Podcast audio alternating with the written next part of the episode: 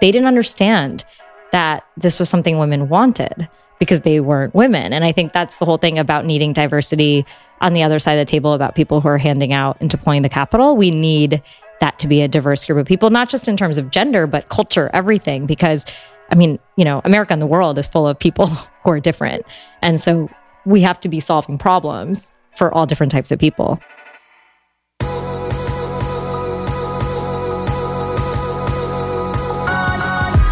You're listening to the Almost 30 podcast, hosted by Krista Williams and Lindsey Simcik.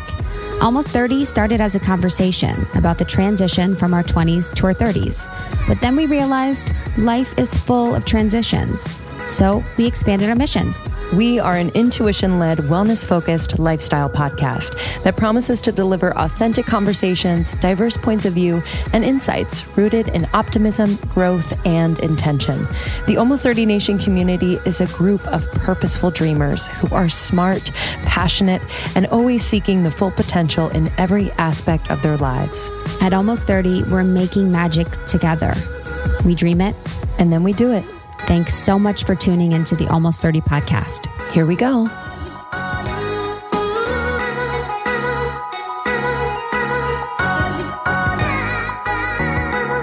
Greetings, Earthlings. Greetings, Earthlings. Welcome to Planet Almost 30. Welcome to our home planet. We're so glad you're here. Where love is abundant. Love is abundant. And so is coconut oil. I so is, yeah. So are snacks. That's yeah. My my new thing leaving is peace and love because I'm trying to work on my languaging mm-hmm. all the mm-hmm. time mm-hmm. and just be more thoughtful about words that I say all the time. Totally. I've always felt weird saying that type of thing because I, I mean we all have friends and maybe you are this person that kind of focuses on and is frugal, which is a great. I actually envy you because I'm I'm not that way and I'm not very inclined to focus on saving my money in a in a way that is productive for me right now. But I don't like tagging things as expensive or out of my reach or too much because if I I want it, I don't want it to feel unattainable. You totally. know, so yeah, I've, I've literally I've thought a lot about it, and I've never thought about that specific expensive.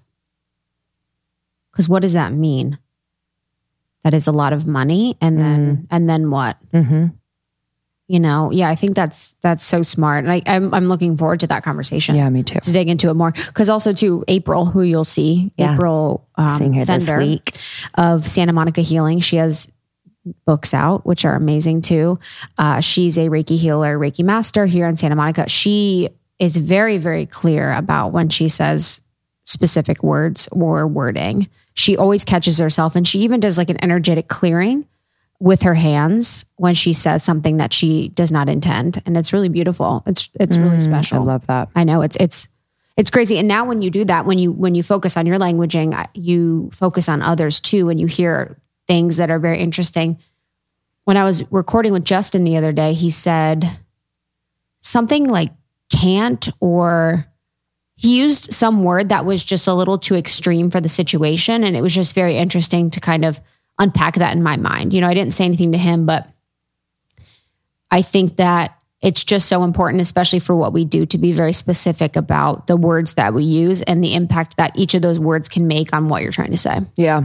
It's like they create energetic boundaries yeah. to what you could do or what you could achieve or what others could do for you.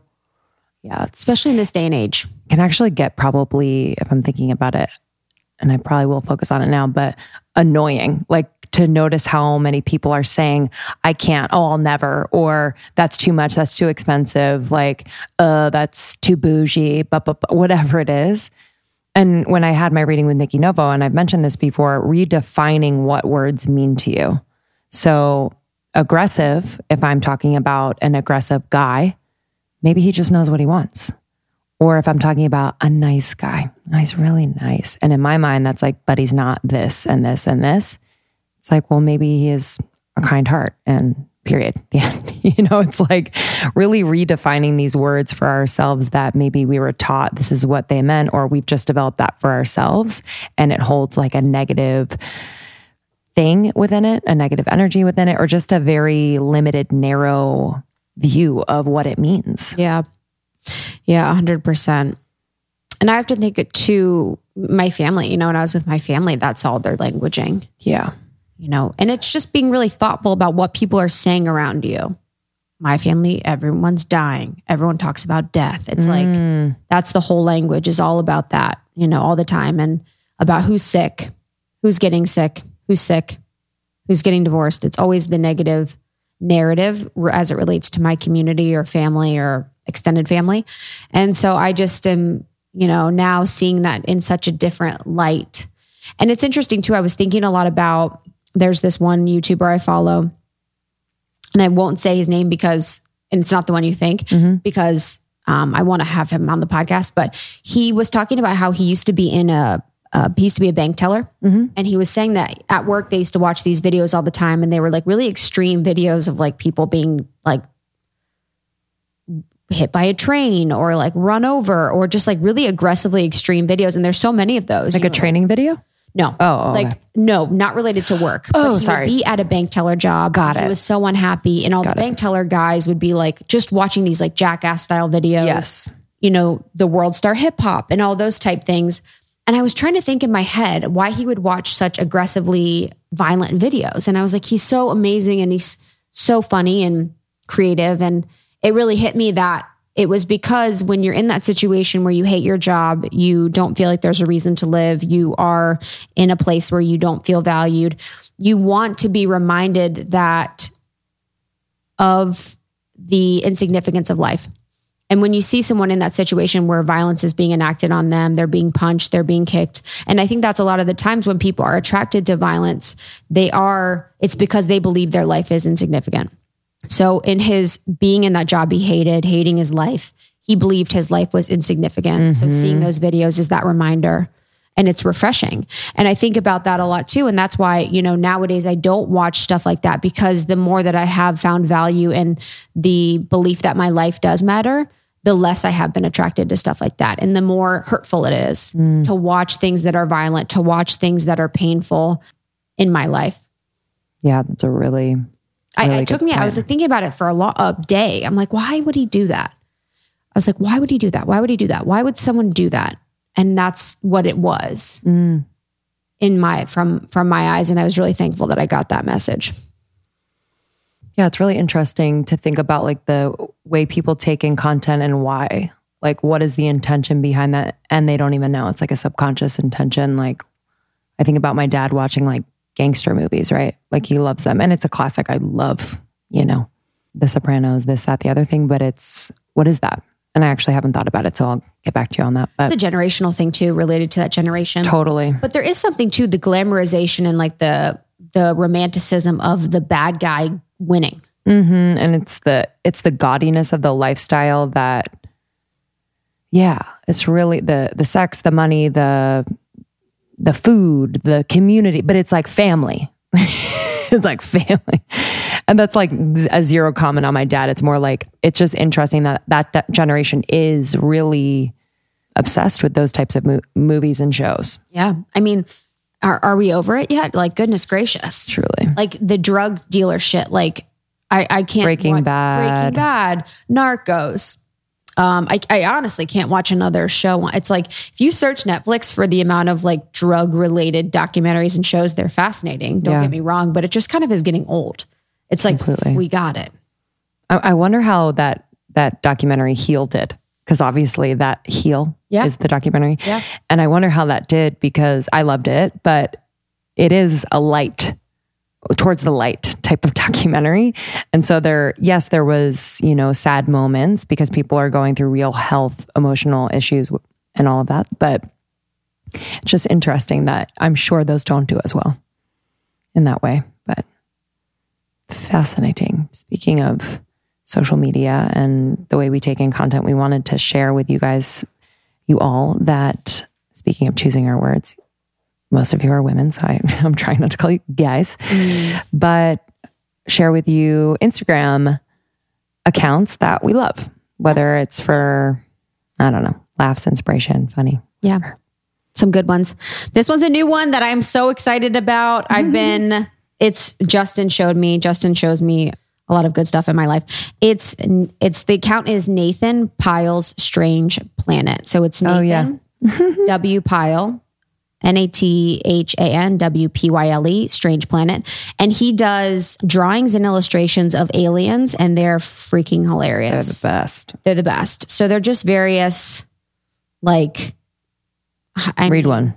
So here's one. Here's these aliens are at a baseball game, and or these aliens are watching TV, and they're all looking at the screen, and it, they're saying, "Catch the orb! Catch the orb! We implore you to catch the orb!"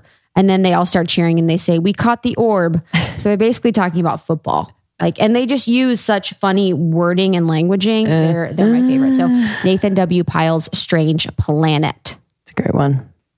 What I do for inspiration recently, I'm kind of into getting inspiration around relationships. Sorry, I'll say it a million times. John underscore Wineland. He's been upping his video content. Classic. And I just, I'm always tuning in. IGTV is Hot Fire Flames for John Wineland. And I love the live venue feel of John Wineland because he's really speaking to actual people and responding off of their reactions. And, you know, there's some resistance sometimes. So he'll kind of work with that and through that. He's not just kind of talking to the the camera or your phone. It's like talking to real people going through real things. So I mean, Hot Fire Flames, it's so, so good. And it's just a few minutes. It could be like five minutes to 10 minutes, but you know, we love and respect John Wineland and his video content is really fire. Yeah, it's awesome. My second one is by Mari Andrew, E Y M A R I, Andrew, and she is an artist illustrator. Uh, she has a book out and she does these illustrations and drawings that are so emotional and beautiful. They just speak to you, they bring you to a place and they just are really inspiring and really thoughtful. So I really enjoy what she does. You know, she had one for, she has one for each of the months and it just is nostalgic at times and I just really love her her vision and her beauty. So they mm. are really really nice to read. Cool. Yeah. I love that. My second one is Just Libby, mm. J S T L B B Y. And I, they're inspirational videos, but hilarious. She'll, she has like five inch long nails, and sometimes she'll just talk and preach with her nails. She is very unapologetic in in the way she presents herself and her messages and I just I adore her. and She makes me laugh all the time. So I love Just Libby. Just Libby.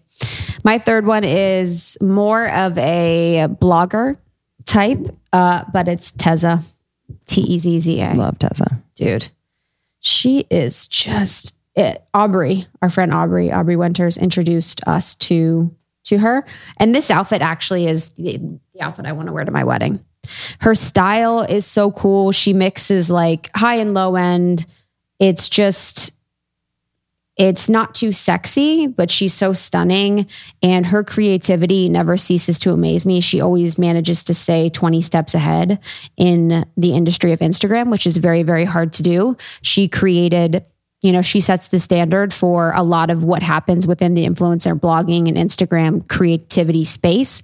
And she's done everything before everyone else. And I just really love her aesthetic, her eye, her style is like, so inspiring, but not annoying or not unattainable or not.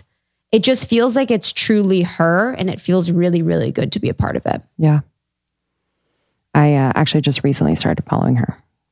I don't know how I found her. I mean, and I'm not a, in the blogging world, so I didn't know about her, but I think someone was talking about her app. Oh, yeah, yeah. She has a, so her app, the Tezza app, um, her and Cole, her husband, do it. And it's for filtering and filters. You can do a really good job of, of filtering your photos in a really beautiful way. I think it's a monthly subscription, though. Mm-hmm. Okay.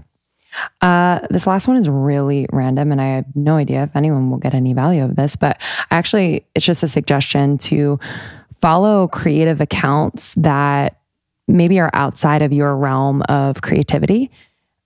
I was in my reading with Nikki Novo that she's like, you need to find inspiration outside of your own industry. So going into industries that you wouldn't normally think of. This is it's called Disco Cubes, and they create. So Les, Leslie Kirchhoff is behind this. She's also a dope DJ, and just like overall, her aesthetic is insane. But she creates these incredible ice cubes and they're they're pieces of art. And i just it's random. There's really no inspiration here other than one art can be anything and anywhere. And she's created a business and a brand out of this just passion that she found like playing with ice cubes in her kitchen. And she's been able to learn more about the science of it to create these like very it's hard to create like absolutely clear ice cubes. but anyway, I'm just looking for inspiration outside of the norm for me. So instead of going to the, you know, singers or actors or podcasters or whatever it is that I'm, you know, pursuing in my own life and going outside of it and just bringing that aesthetic and that inspiration in. Yeah, that's really beautiful. It's really beautiful and inspiring to just see people doing what they love. Yeah. You know, and and cleaning up your feed to be that. Mm-hmm. You know, not something to remind you that you need to do something, not something to remind you uh, where you are in your current lane of life, but to just be something that can take you outside of yourself Yeah. rather than, you know, comparatively Completely agree. diversify that feed. I wonder how our feeds will change when, if we're lucky enough to be moms, you know? It's like, cause Honestly, I'm probably never going to get Instagram. I'm really bad now. don't you think, like, maybe we'll just, maybe it will be obsolete at that time. Yeah, actually, yeah, I've been thinking about that lately. What will be? It'll be cool because I won't be on Instagram as much. I'll have someone else doing it. I hope. I'll have a, someone on, someone Maybe to I'll change their diaper. or intentionally. I'm not sure. Yeah. Interesting thing to think Yeah. about. Let us know which accounts you love to follow. Um, we actually, in our secret Facebook group, some of the girls were doing like a follow chain or, you know, just connecting with other Instagram accounts of the Almost 30 Nation community. So if you want to be a part of that, search Facebook Secret Almost 30 Podcast Facebook group. Yes. And you can join in on the conversation. All right. Today's guest is Payal Kadakia. She is the founder of ClassPass. Wow. Changed our lives. Yeah, honestly, ClassPass is a huge part of my everyday. I started using it in New York when they first got started, and it has changed my life. It has brought me into a workout community. It has made working out on the road on tour easy, and it has brought different workouts to my routine to keep things interesting for years. hmm She is a dancer. So she was a dancer and still dances. Actually, it's really awesome. We're going to go to one of her performances soon, but it inspired her to. That was kind of the original inspiration behind ClassPass, where she was needing more group fitness environments and creating that for other people because she knew the power of it. Previously, she was working as a consultant at a big consultant. Uh, what do you call them? Firm. Consultancy, consultancy. Firm. teach me how to speak Yeah. normal. Um, but she's just a real inspiration. She's beautiful. and I love, like, I love how in her feminine she is in business, which is really cool. You know, we just see like a lot of, and actually, I'm just speaking for myself. You know what I mean? I'm like very masculine in business, and and so it's really nice to be around women. You have like her head shaved right now. Yeah, like baseball caps on. Like it's really. I have nice. men's underwear on actually. Honestly, like it's really nice to see a woman in business. but just super inspired. I mean, building just a massive team, a massive company, and they're going way beyond just fitness classes, which is exciting. Yeah, if you want a free month of ClassPass, use code almost thirty. Get that free month. It might be two months, but you know, good luck.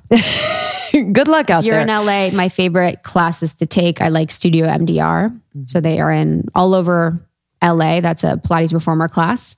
I also love Yoga Collective off Rose Avenue. I like ceremony for sound baths. I like unplug meditation for sound baths. So there's a bunch of different studios, but DM me if you want any more recs. yeah, and I like sweat yoga. I like moto yoga. I like uh, training mate. Uh, yeah, those are my like. That's my rotation right now. Yeah. It changes all the time, especially when we travel too. It's the best. All right. Thanks for listening. We love you. Enjoy this episode. Share with your friends. And I don't know. I'm just pumped to meet y'all this year. I know a lot of you are coming to our tour stop. So bring your friends. We'll hang and you inspire us. So thank you. Yeah. We love you so much. See you on the flip. But I think there is a lot to um, being strong and then also being Mm. like feminine. And I feel like we tend to sometimes take away the fact that, you know, we are women or we're girls. And I think we need to actually, if anything, shine brighter in being that. How do you do that? Um, you know, it's funny. Like I think I have so much of my strength from dancing, right? And so it's interesting because the way I actually learned to dance was was actually mimicking these like Indian Bollywood Mhm. stars. And to me, they were the epitome of like Indian beauty, but also power, you know, in this strange way. And I feel like that was always like this interesting sense of like, these are women who run the world in a different way because they influence how people feel. And I think I always just kind of kept that in me. And so I feel like when I want to lead, it's leading with that energy. It's leading with that sense of purpose, in, intuition, um, sense of like, I don't know, just grace. Mhm. And so many people have to learn that. I think like to get to where you are, most women have to be in their masculine a lot of the time. Oh, and I started there. Absolutely. Yeah, I'm not really. going to say I was here the whole time. I mean, I worked, I, I, first of all, I went to like MIT, which is Very mask. yeah, very masculine, heavily male dominated. I think it, once again, I think I, it was my dancer side in me that Mm. made me like allowed me to like dance through life and feel like it was okay to be this graceful person. And then I was at Bain, and I remember that's when I started feeling really. You know, I just felt like I would like be wearing clothes that made me felt like feel like a monkey or just I don't know. I just felt like boxed in. Itchy. Yeah. And I remember like those days where I'd have to be like, oh, I have a client meeting. And I just would look at like the suit I'd have to wear. And I mean, A, no one ever made outfits, you know, for a 4'11 petite person that looked right. So um, I just remember never feeling like comfortable in that. And even when I started ClassPass, I would go to pitch and I would always think like, oh, I should wear like what I had worn to those client meetings. And at some point, and by the way, it wasn't working. Like I, it was inauthentic, right? Like I'm telling people I want to build this like amazing place of passion and art and act being active. And I was sitting here like just not living the brand. You're right. Mhm. And then I started wearing my like Lululemon leggings and it'd be like I'm dropping into an investor like coffee after going to class. And it that's when it started really actually, I think, feeling more truthful of who I was and what the company I was building was. Right. So you were at Bain and, and what was life like there? Because I know a lot of our girls out there are either in a corporate job and they want to get Yeah. out of it. So, you know, I always think back to like the first, it's actually six years before I, I was in working in the world before I decided to start this company. And the first three, I, um, I was consulting and that was not necessarily like a very nine to five job. It was honestly, I would travel to different places from like Germany, Bermuda, you know, middle of America to kind of meet with my clients, learn about things. And I actually feel like that job was like a mini MBA. And so I learned a lot. And I also think like no matter where you are, like try to get the most out of the situation you're in at the time. Mm. And then in the third year of being at Bain, this was like, I think the first time in my life where I was questioning living the same principles that my parents told me to do my whole life or following in the path of every other person that I thought was successful. And so I, you know, at that point, I still was dancing a little bit on the side. And this was more of like something I would do on the weekends. And, you know, I lived my life very differently than most people, I think, in during that phase. Like I would go to work and then every extra hour I had, I would dance. And I didn't have like social time. I didn't have time to do anything else in my life. But that's because dance was so important to me. And at some point, I felt this conflict because I started feeling like I couldn't commit to performances because if I wanted to do well my job, I had to be available to fly out on a Sunday or fly out on, you know, the middle of the week where I might have rehearsal. And that's like when I started realizing I don't know if this is actually even what I want to be doing. Um, I kind of ended up here and I'm always so grateful for it, but it just, the work started feeling wrong. Um, and I actually remember this one moment where uh, I had a client meeting and I also had this performance at uh, in the middle of Times Square that I had I had said yes to, and I started thinking like, which one do I do? Do I skip out on this performance or not? And I actually went to the performance, Good call. and Mm. you know it's so interesting because throughout my life. Everyone's always, you know, I'm just used to being that person who's like, you did a great job. And, you know, I, I played by the rules and got to where I needed to. And it was hard because I remember my boss was obviously like a little upset. Like, where were you? What was going on? And Did you tell them? What'd you tell them? I don't, I can't, I think I was actually honest. Like, I, because oh I used to God. invite, I invited my I used to invite like my office and people to dance. I never felt like I think this is the thing is like I always was like dance is a priority. Like you're crazy if you don't think it is. like it was kind of in that Love way. that. Like I never I I'm never felt guilty about it. Totally. So I don't know if I told her exactly what I was doing, but or and it, it may have not been like I was missing. It was like I was going to run late or whatever it might be. But so I remember her like kind of giving me like some this bad feedback, and I had never received like bad feedback in my life. And so I remember taking a few you know days, and I felt like down on myself. But then in that, I started realizing, wait, like I'm feeling bad about the wrong thing. That that like someone in a job I don't even want is making me feel like this when I should it, like the reason I made the choice was because my authentic self was telling me to make that choice. So these were sort of like the original seeds I think for me where I started seeing like my more rebellious side where I was like okay like I want to take a leap in a different direction. So then the next big decision uh, most of my friends were going to business school because that was like the thing you did after your third year in consulting. Does Bain pay for it? Yes, if you come back. get you, yeah. So they'll pay for it if you do the two years and then come back. Yeah. So a lot of people were like on that journey, and there were a few other options of things you could do. Uh, but I went and found a job at Warner Music Group. So this was definitely more like a corporate America job. Um, I was doing digital strategy. And I kind of knew it would be a bit easier in the sense of like stability. I knew I like what time I'd get to work. I knew what time I'd get off of work. And I kind of wanted that. And so, and it's it's strange to say that because I think at the time I, I like uh, people have asked me like, "Oh, did you feel like you were like giving up your career?" And no, I didn't think that. I just was at a point where I knew I had to make this trade-off because I felt like I couldn't dance my whole life. And although it is now like I'm 36 and I'm still dancing, but you know, at that time you just think like you have a shelf life as a dancer. So I um I ended up, you know, switching jobs. I started at this company and at night I started putting together a few of my dance friends, the girls that I had known who were really good dancers. And we started practicing. And this was sort of the start of my first venture, which was my dance company. Mm-hmm. Wow. And so eh, you talk a lot about like your Indian culture, you know, your family, like for you to go to MIT, work at Bain, that's probably the ideal.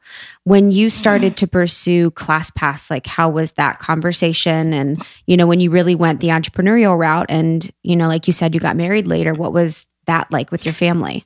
It's such a great question. And I think, uh, you know, my parents, like through this whole journey, have been the most supportive people in the world. And I, I'm so grateful to them because they've stayed on this journey with me. Aw. But I, I will say I had to bring them along with me. And I think one of the things I realized is, you know, first of all, when I was younger, they were always, you know, proponents of me doing, you know, my activities, work like dancing. They were, I feel like, my first team in life. Uh, but it was always only if I did well in school. Like, and I think at some point I developed that internal discipline, which was I will only dance if I do well. It was like it became my reward for doing well. And I, I actually internalized that at some point. And I think at some points, like my mom literally would almost be like, Payal, like when I was at MIT, she'd be like, Can you go shopping? Because I think at some point they just knew I was so driven and I Mm. like, I was like a perfectionist. And this, by the way, wasn't my parents' fault. This was my dance teacher's fault, who is also a very important person in my life, who I've had in my life since I was three. Um, she was like always a perfectionist and pushed me really hard. And and and so it's always nice to have like coaches and mentors like that in your life. But you know, for my parents, I think when I started going off the regular standard path, um, the one thing I did is like, look, I didn't rip a brand band-aid immediately. And I I did make sure that, especially when I was starting the company, I, you know, my dad and I walked through my finances. I had six years of a salary saved. And because all I did was work and dance, I didn't really spend Jesus money Christ. on Wow. anything. That's amazing. yeah. And I really did save a lot I'm like, is six days enough? you know, and I think that's that's it's it's interesting, but I think I was always saving it for something big, Wow. and I didn't know what that big thing was going to be. And I had taken like some other risks in my life, like so I had you know sold out a big theater in New York and put on a massive dance show when I was like 25 years old, and and it was you know my mom especially I think. I kept sharing in all the successes of the things I was doing. And so it kept giving her a lot of confidence of whatever you put your mind to, you do really well. I think for my dad, it was harder for him because he was like, you need to go get another degree. I think it just for my parents, education was so important, especially my dad. But I think at some point, especially my mom, she was like, I want you to be happy. And I like, I, if you believe in yourself, like you're, you're one of those people when you decide to do something, you just like will go all the way and push yourself so hard. Mm-hmm. So she was the one who told me to quit my job, which was pretty shocking, but she Wow. was that person. That's amazing too. It's it's really like I think that one of the most important things is bringing them along for the journey. Yes. Keeping them in the loop, letting them know about your successes. You can't hide stuff from Yeah. them. I think a lot of mm-hmm. people tend to be like, "Oh my god, I can't tell my parents," but you'd be so surprised how proud of you they are when you do something well, and it really does give them confidence in you, and at the end of the day, confidence in them that Yeah. they that they raised you well, because that's what they end up questioning, right? They kind of keep starting to think like, "Oh no, if you're taking this risk, are you going to be okay?" All that I set you up for, but if anything, it's almost saying, "No, you did raise me well." And so I have like the privilege to take these leaps now in my life. Mhm. Yeah. And built in are like the questions that they're going to ask, ask and the worries that they're going to have, Of course. but sharing anyway. So, what was that? Where was the light bulb? Where was the moment where you saw a hole in the market and started ClassPass? And what were those humble beginnings like? Yeah. So uh, I will rewind all the way back to August of 2010. Uh, so long ago. Wow. I know in, in hindsight. What so was I graduating college?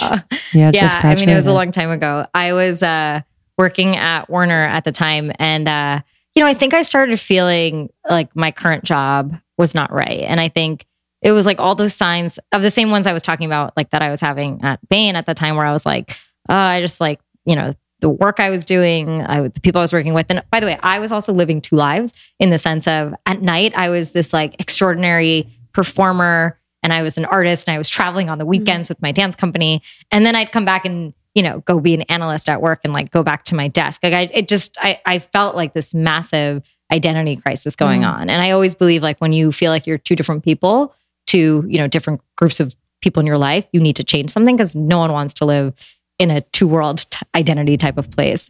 So, exhausting. um, yeah, it's exhausting. So I knew like a change was coming in my life. And I think, you know, in moments like this, I think we, everyone always goes through them. You know, you're the only one who can create the change in your life. I think I just needed to know what it was that I wanted to do. And so um, at this time, by the way, and I was living in New York City, there were no entrepreneurs like starting companies. And that was like a pretty new thing. Most people were in like consulting, banking, Mhm. fashion, you know, it just, it was like a very new field.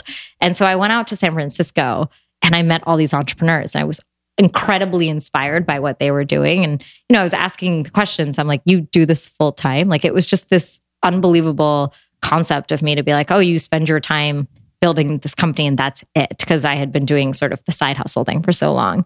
Um, and at that time, I remember thinking, Payal, like, you know, you're creative, you obviously can lead. What if you thought of an idea? You could potentially come, you know, make this come to life. And so for like the next 36 hours, I was just like everything I would do and see, I was like trying to find pain points and things I could solve. And I, luckily enough, then I was searching for a ballet class. So I was training in ballet at the time. And I went online and I opened up like four different websites. I just couldn't figure out which class to go to. All the information was, you know, it's like use this to log in. This is this the right teacher? Uh, You know, what time is this? No, if it's six thirty, then how am I going to get there? And at that point, I was I ended up not going, and that's when I realized, wow, there was such an information gap missing here for classes and the information for people to stay active and stay passionate in their life. As someone who has always Mhm. fought to keep dance in my life, you know, I knew I could help solve that for other people. And I think that's for me that moment that was that spark. And once again, like you don't always project and know what's going to happen. Like, did I ever think ClassPass was going to be this big? And no, but was the vision and the mission of it there with me from the beginning? Yes. Mm. And what is that mission and vision for people that don't know what ClassPass is? Yeah. If you don't know, you've been living under a rock. But uh, Not Well, to shame you. Yeah. and, I can talk a little bit about what like ClassPass is today and what I really do want it to be. It actually started a little bit different at, as well, but it started more as like a search engine for classes and it didn't have a membership side to it. And it had creative and uh, fit and active classes on there. So it was a bit of a full on class Oh, wow. aggregator. Mm. um, we ended up deciding to focus on the fitness side. And obviously, that's what ClassPass is mostly known for today, which is this fitness membership that lets you take classes at the different studios and gyms in your local area. So you can go to a yoga class, a dance class, a spin class, really all under one membership. You don't, you know, have any of the hassles of having to choose. Um, what I really would love for it to become, and like our vision statement is every life fully lived. And our mission statement is to motivate people to lead inspired lives by connecting them to soul nurturing experiences. And so that's all about how people spend their time, the hours of their life, and you know, connecting with the local community and the amazing you know people and experiences that are around us and that's what makes alive mm. and so we just want to continue to really be this destination for your free time and making it really fulfilling so that's the true north wow. of where the company wants to go and you know i feel really i feel really privileged for being able to even say that we have this relationship with our customers where they trust us to do this and we've booked uh, over 70 million reservations now and so I think of that as 70 million like hours of people's lives. We got them to do something that wow. was good for them.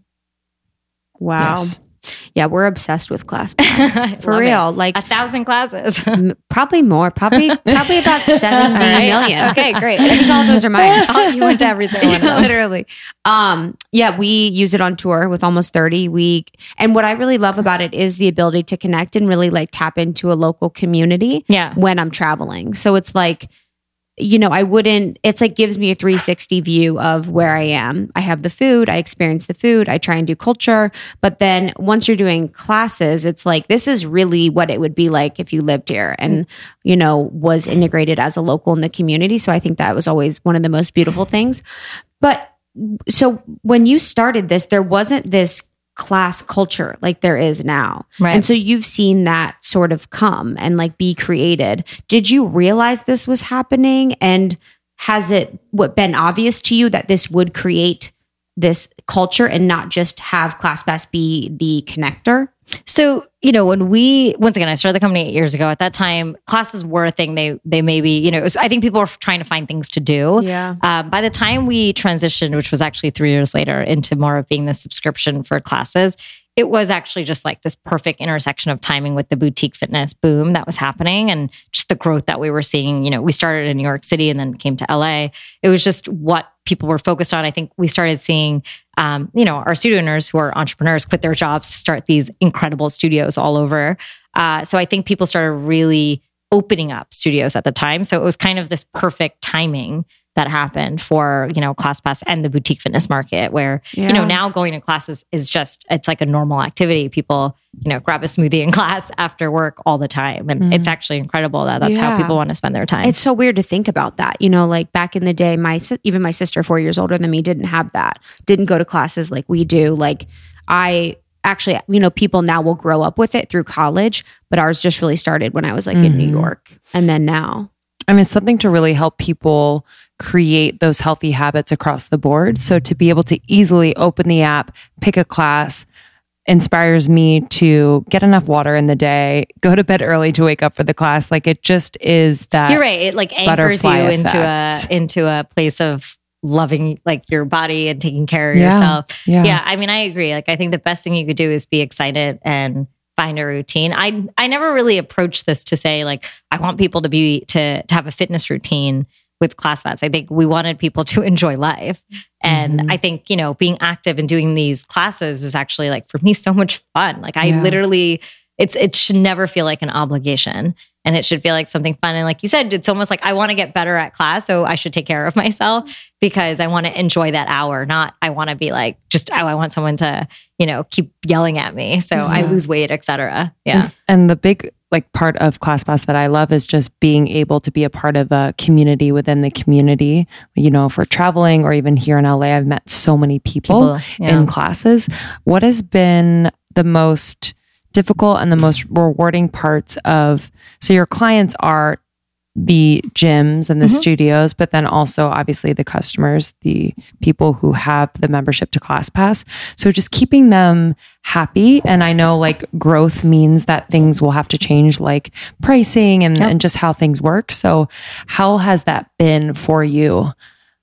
Yes. as a founder? Yeah. I mean, I think the way I think about it is we have like a three prong marketplace, to be honest. Like we have our customers, we have our partners who are the studios, and then we also have our business, right? Without any three of those, it doesn't work. And I think, you know, we're always sort of, when we look at it, we always kind of look at like where we're at on that triangle and, you know, where is the business leaning? If it's leaning one way, it just, it can't, it has to be balanced and everyone needs to feel like they're getting value from it or it doesn't work, right? Mm-hmm. Whether it be business and your investors, or whether it be your customers and them wanting to pay you or not, and then your partners who either want to be on the platform and offer classes or not. And everyone on that needs to feel like they're getting something from it. And I think being, you know, a marketplace that there is no blueprint, right? There was nothing we were copying. If if anything, we were one of the first subscription businesses that was really out there for like a lifestyle, a brand, you know, and something that people did in their aspirational time. So we had to figure out a lot of things it, just in real time, right? We didn't know how changing our pricing or the packages was going to affect behavior per se. And so our only way to do it was doing it in doing it live, you know, Mhm. in real life testing. Yeah. Yeah. I missed that 99 unlimited. um, so when you found your idea, were you like, okay, I'm going to go with this. I'm going to quit. Or like, what was the process like from your idea to actually quitting to creating this as a thing? Yeah. So the earliest, going back to August of 2010. Um, so once I had the idea, I I started doing some market research. So really, really, once again, I was using a lot of like what I had learned at Bain to kind of figure out like what does the industry look like, how big is this marketplace, what's growing, our classes growing, our customers, like what do people do right now to find classes, competitors, exactly. And so that was I spent like you know three to four months doing that research. Uh, and then I got to the point where I remember it was Thanksgiving and I was home and I was just, my mom could see it on my face that I just like something was wrong. And that's when she was like, if you hate your job that much, just quit. And that kind of was like that moment for me where I was like, you're right. Like I, I have to quit. And actually, I didn't quit to just start this company. I actually, one of my really good friends, um, she told me, Payal don't have a plan b because like throughout my life like i always had a plan like it was like oh i'll do this and then do that. And actually it, this is kind of i was going to take a job at spotify because like i loved i've you know i know daniel and the like the founders really well. And he was like you know come and work here. And i'd been working with them when i was at warner. And so i almost even took another job you know because once again it's like you get scared of having this like breathing time in your life sometimes And it's shiny. Mhm. You're like, oh, cool brand. Exactly. I would love it. Exactly. And then I was like, oh, and then I'll find time to work on this. Some, you know, once again, I would have just been in another three year probably blip of my life before having figured out that I actually wanted to start my own company. And so I, you know, I, I took her advice and it was awesome. So I ended up mustering up the courage. It was the first week of January of 2011. I actually remember this. I like sent my boss an email to, to meet with him. And then he's like, I'm not in the office until next week. And I literally was like, oh my God, I have to live with this for another week of my That life. feeling. Yeah. Cause When you're all ready to, you're like, you got your speech. You know, you're like, send. You're like, then- thank you so much for your time. yeah. And I was like, okay, I'll wait a week. And so then, you know, I finally told him. And, you know, the interesting thing about the day you quit, I think that I, I wasn't expecting was uh, obviously like you have so much fear. A lot of the people you talk to are are so willing to give you support, like this unbelievable sense of, you know, I actually walked out of the that day of my office with a ten thousand dollar check from the vice chairman of my company, who I'd only met like three times because Huh? people were just, yeah. I mean, he just was he worked at Bain with, well, not with me, but he was a Bain alumni, and he was just like, you, you're working on on a startup. Like, I love investing in startups. Tell me about it. And I told him about it, and he was like, he was like, great. I'd like to be your first investor. And so, you know, I was like, wow, like the fact that so many doors open Yeah. the second you do it. And then the second thing was, you know, all these incredible like people I had worked with who were obviously like older than me and that I respected and had all this experience. When I went and told them this, they would they looked at me and I could see on their faces a sense of of why didn't I have the courage to do 100%. that? Mhm. All And- of them are like, I want to leave too. Mhm. Yeah, and I think it was this interesting thing where I was like, "Whoa!" Like, ah, like you're looking up to me right now in this moment. In this, it's just so you know how much respect and power I realized I had in that moment was it was an unbelievable moment. That I those are the two things I just was not expecting because you're just stuck in fear, right? And you know, I I totally live by this quote from Robin Sharma, which is "Your greatest life is on the other side of your greatest fear." And I just think about it because I couldn't see past quitting right? And then I was like, wow, like past quitting was all these doors that opened. And also just this r- role reversal with all these people who were my bosses looking at me being like, wow, you are in charge, you know? And it was so, so interesting to realize like how the cards that I was holding in that moment and didn't even know. Mm. Um, so that was sort of the day I quit. And then, you know, once I did, you know, really figure out like this is what I wanted to be doing, which was basically a month after that, um, I didn't look back. And, you know, the biggest things I had to do then were um, get get fundraising. So I really I reached out at this point to a lot of family and friends and you'd be surprised, you know, especially once again, you I always believe in like doing a good job, whatever you do in your life, like treating people with respect. I had people from who had followed my dance company or who had just known me from doing a favor for someone. Cause like I said, I just like believe in this Mhm. motto of everything you do in your life, you do it really well because you never know when people are going to come back or you're, you might, you know, ask for help or need something. And so I was so lucky that I had all these people, you know, friends and family write me checks for like they just knew that it was a good idea and they knew I was the right person to be building it. So I raised some money and then um, I started assembling a team of people who are just, you know, like soldiers to this mission. At the end of the day, you don't in the beginning necessarily need like perfectly skilled people at any one task. What you need are people who are like, I will figure that out in the next 30 minutes and get it done and, you know, not really stop until it's really done. Were you able to compensate those people right away, or what was like kind of the what what was the team atmosphere like, and Yeah. how did you kind of manage that? We had a lot of interns. Yeah. um, to be really honest, like we had people who I think, you know, I th- like who I think just wanted to help out and believed in it.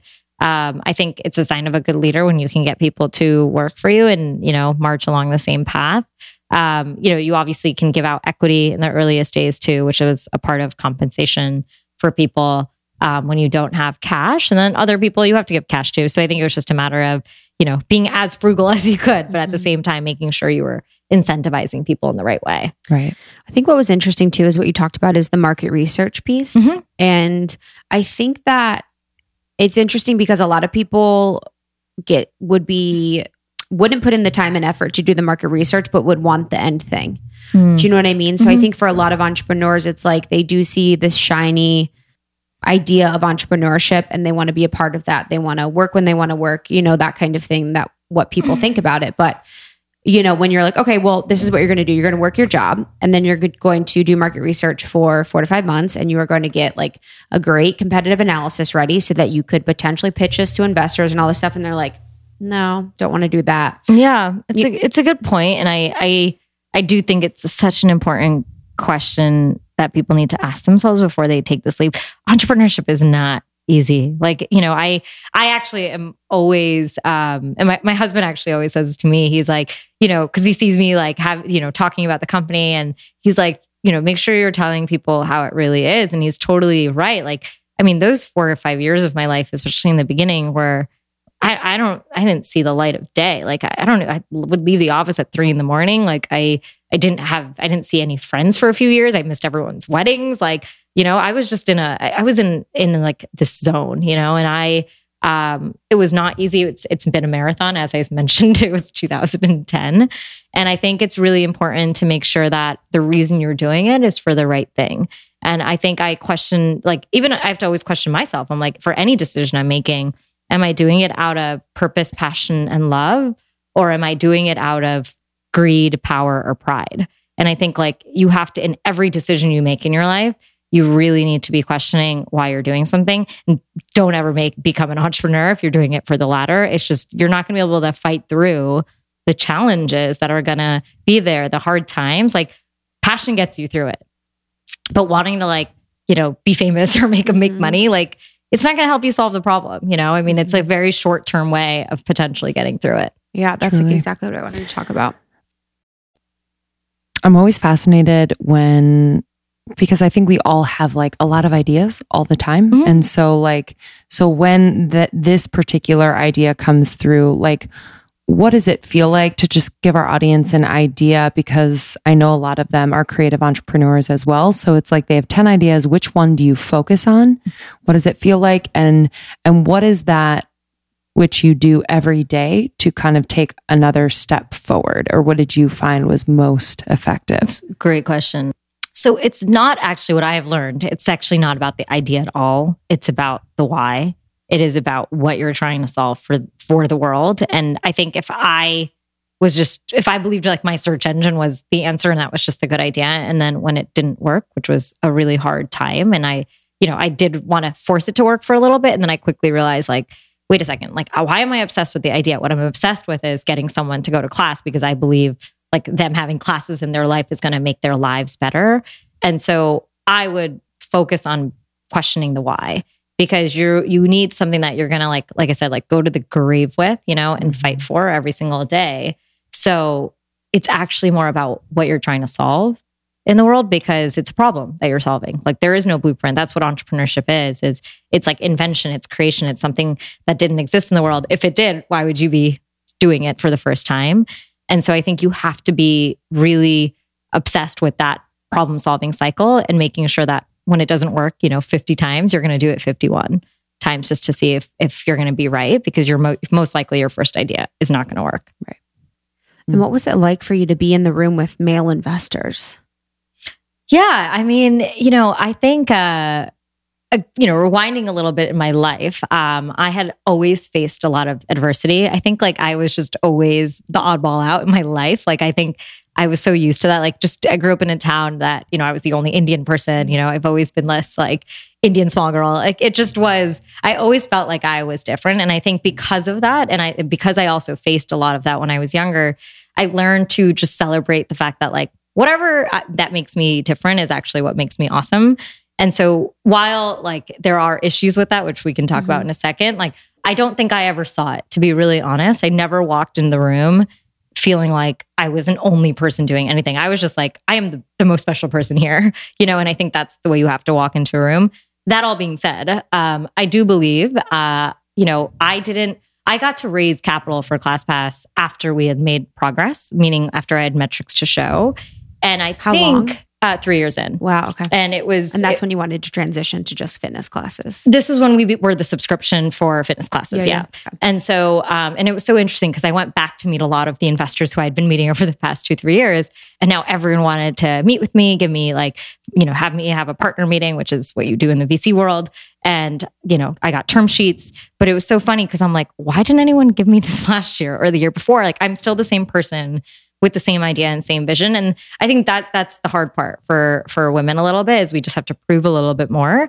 And then the other thing I would say is it's and it was proving a little bit more, but it's also they didn't understand that this was something women wanted because they weren't women. And I think that's the whole thing about needing diversity on the other side of the table about people who are handing out and deploying the capital. We need that to be a diverse group of people, not just in terms of gender, but culture, everything. Because I mean, you know, America and the world is full of people who are different. And so we have to be solving problems for all different types of people. Mm. Love that. What's Good one. exciting you about this industry, about the health and wellness world? Like, is there anything you're seeing or conversations people are having or up and coming, you know, CEOs, women in the space that excite you? I mean, I think uh, what's awesome is that at least, uh, like, I feel like people are spending money on their lives, right? I think Yeah, I we've agree. just seen that. Like, Yep. you know, I don't, I don't know if like five years ago, it, I felt like it was more about like which bag someone was wearing or the clothes someone was wearing. 100% agreed. Totally. And now it's, it's like the conversation is completely different. The way people want to Yep. spend their money and time. So I just think like to me that is awesome. Is that we've, we've like crossed over, uh, you know, to something where people are really excited about once again time and and how they spend their life. Um, I feel like there's like a lot of just I don't know, like there's just so many great great like products and I don't know, I guess like for me I always go back to like my studio owners that I meet and like these incredible teachers that like they dedicate their lives to wanting to, you know, serve other people and you know, that's another whole thing. It's like if you can find what you how you want to live your life and in service of others is amazing. So what is that purpose and calling for you? And it's so incredible to see so many people you know, quit their big jobs to go and actually serve people in this way of giving them, you know, a better life. Mm. Yeah, I love that. I've noticed that too, but I didn't know if it was just me, you know, like back in the day when I was like in Chicago or even my beginning time in New York, I was like so much more focused on brands and labels and Yeah. clothes and stuff like that. Like I'd be like, oh, a massage is too expensive or whatever's too expensive. And now I'm like, That means more than Yeah. more than some clothes. anything. Yeah, honestly. absolutely. I thought about that actually recently. I went to a dinner and I was like, that was a massage and I would have loved a massage more. you know, I'm like, oh, just kind of like thinking my time spent. I want to talk about you've been mentioning a lot dance. Like, what does dance mean to you? Wow. So I think when I go back to like what dancing uh, really started as for me, it was this way for me to connect to who I was because I was born and raised here in America. My parents, you know, immigrated here in the 70s.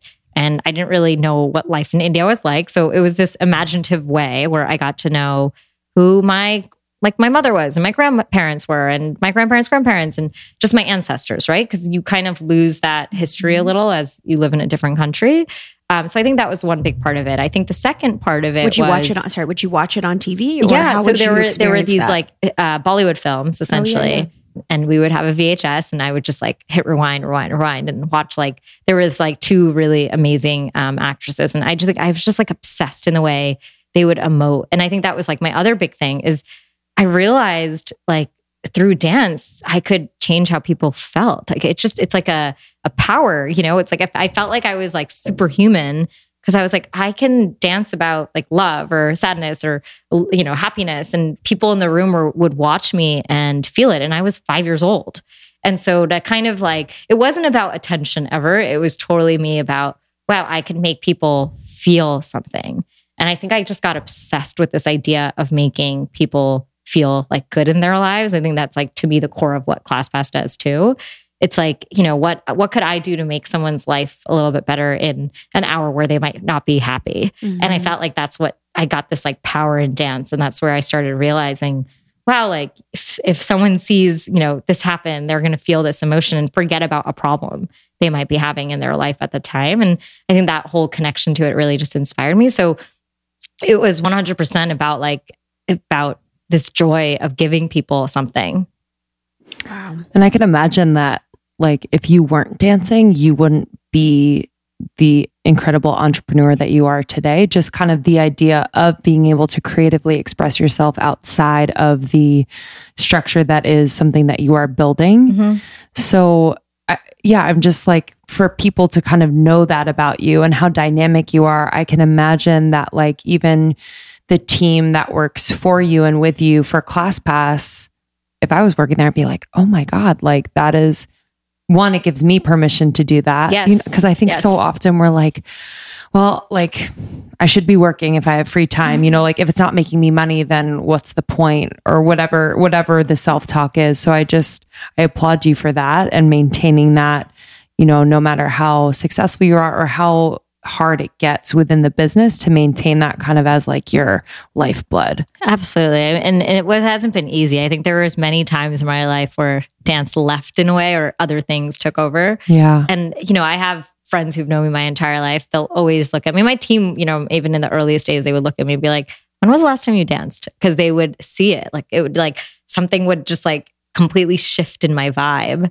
And I think you're absolutely right. And I, you know, I think it's so amazing. Like this is, I think, the good part about social media and the fact that like us, like leaders, especially women, share our our whole lives because there's a lot of parts to who we are, and we're really focused, we're really driven, but we have you know goals in different areas of our lives as well, as much as like our companies and how much we love them. And like you said, I think it's absolutely important to give permission to other people to do that because that to me is actually what makes me great at being a leader and I wouldn't have been able to even start this company or have felt it. And even till this day, like think about what's so important about why it exists if I stopped doing something I loved. That's beautiful. Yeah, truly.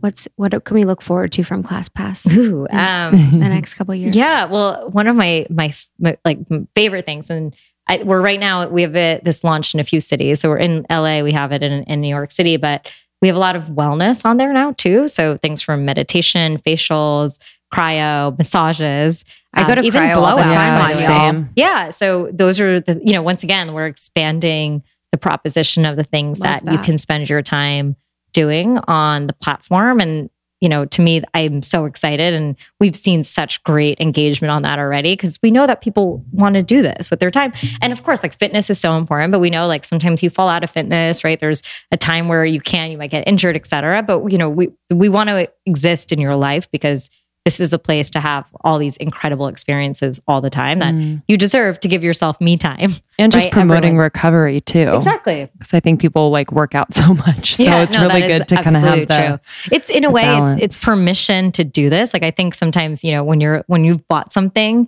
it gives you this permission to do it. You know whether you know you might just be struggling with, oh, I have to, you know, m- like I I need to be home with the kids, or you know my husband needs me here, or whatever it might be, and it like kind of is like, well, I booked this class, so Yes. I'm going. Yeah, I you get know? penalized.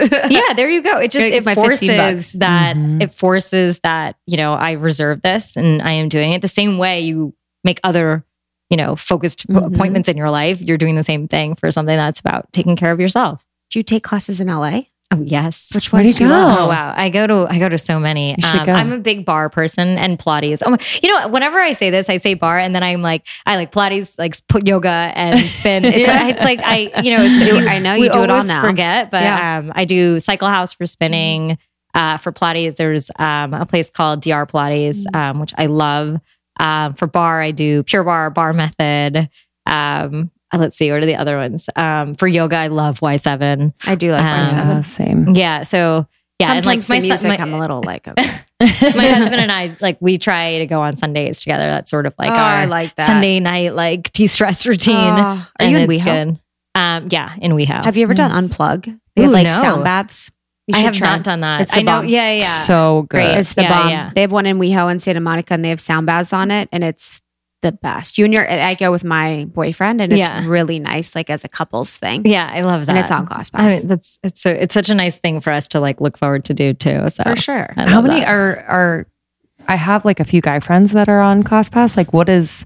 Yeah, that's true. This is not a profound last question, but I'm always curious because I want more guys to try it because I think I told my brother I'm like you need to get on ClassPass to meet people and try different workouts. Definitely. Yeah. I mean, I think it's so important for men to also like realize all the muscles they have in their body as Yeah. well. I mean, we've definitely seen a growth of Cool. um of, you know, our male demographic and we have like martial arts on there, boxing, like we have so many things on there um for men to do as well. Yeah. Even gym time, you know, you can Mhm. book I do gym going time to the gym. Yeah, I do too. It's, great. it's like one of those things where So nice. sometimes like I just want to go for a run and you know, I need a treadmill and it's perfect. Like I just want to watch YouTube on the Stairmaster. Right, exactly. Literally. yeah. And I think what's really great about like class passers in general is, you know, once you do enough classes, like you trust yourself with the discipline of going to the Yes. gym. You know, I think it's hard when you have, you know, don't have that discipline of other people and like you start realizing like, I know how to get my body to work out. And so it becomes less intimidating. Mm-hmm. A hundred. Definitely. Where can our lovely